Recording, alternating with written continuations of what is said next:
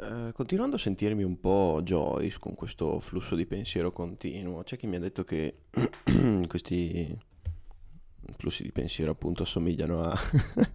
a un, a un amico ubriaco che torna a casa alle tre di notte il mattino dopo ti svegli e ti ritrovi con tipo due audio da 10 minuti in cui c'è questi flussi di coscienza completi dove non dice praticamente niente, non, non, si sa cosa abbia fatto, non si sa dove sia stato e comincia a dire eh, zio ho, ho visto un unicorno, mi sono divertito un botto ieri sera, c'era questa tipa qua, niente. Sostanzialmente così, ma questo è anche l'obiettivo, cioè non è una cosa seria, voglio che sia chiaro, non è una cosa seria, è una cosa fatta per occupare il tempo, soprattutto per occuparlo alla gente che ascolta, per parlare di cose del più del meno, di quello che succede nel mondo, di quello che può succedere a noi, a quelli della nostra età, a quelli che vivono le nostre stesse situazioni. Insomma, per passare 5 minuti in cui staccare la testa e dire che delle cagate insieme. Oggi, oggi volevo leggere alcune news che ho trovato, direi interessanti. sono davvero strane, sono una roba che appunto sì, il sito si chiama le news più strane, ora non so se siano vere, se siano attendibili, comunque voglio condividerle con voi, c'è ad esempio una delle prime che ho trovato dove c'è una donna che aveva 37 anni all'epoca, non viene detto l'anno, anzi sì, nel 2016, praticamente una donna che, strano, giocava ai videogiochi e mh, Second Life, per, più, per, essere precisi, non lo conosco, però a quanto ho capito è un MMORPG. E ha incontrato, è sposata, aveva quattro figli. Ha incontrato questo tipo qua online che gli si è messo a ballare davanti e allora hanno cominciato a incontrarsi online.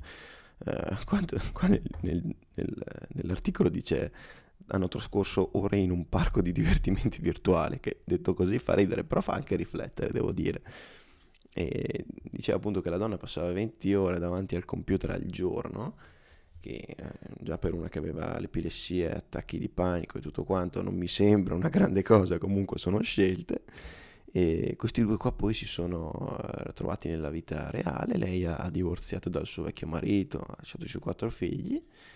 e è andata con questo qua, cioè Nick von, von Asten, lei si chiama Kelly Sexton, cioè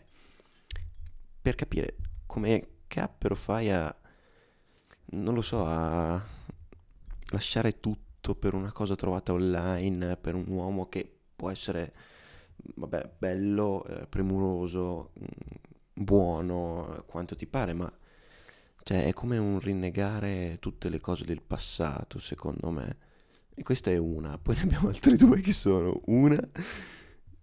Il titolo è Da 16 anni dorme con il cadavere della moglie praticamente un, un uomo che si chiama Levan,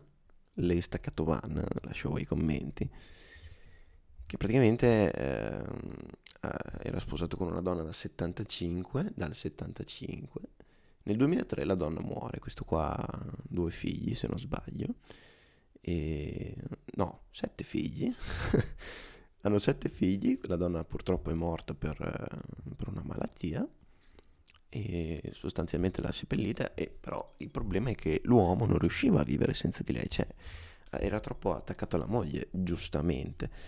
Eh, solo che questo qua cominciava ad andare al cimitero a dormire di fianco alla tomba, insomma non voleva dormire senza di lei. Al che i figli si sono un attimo arrabbiati e hanno detto non puoi eh, andare a dormire tutte le notti di fianco alla tomba di nostra madre, insomma è un attimo una cosa un po' strana.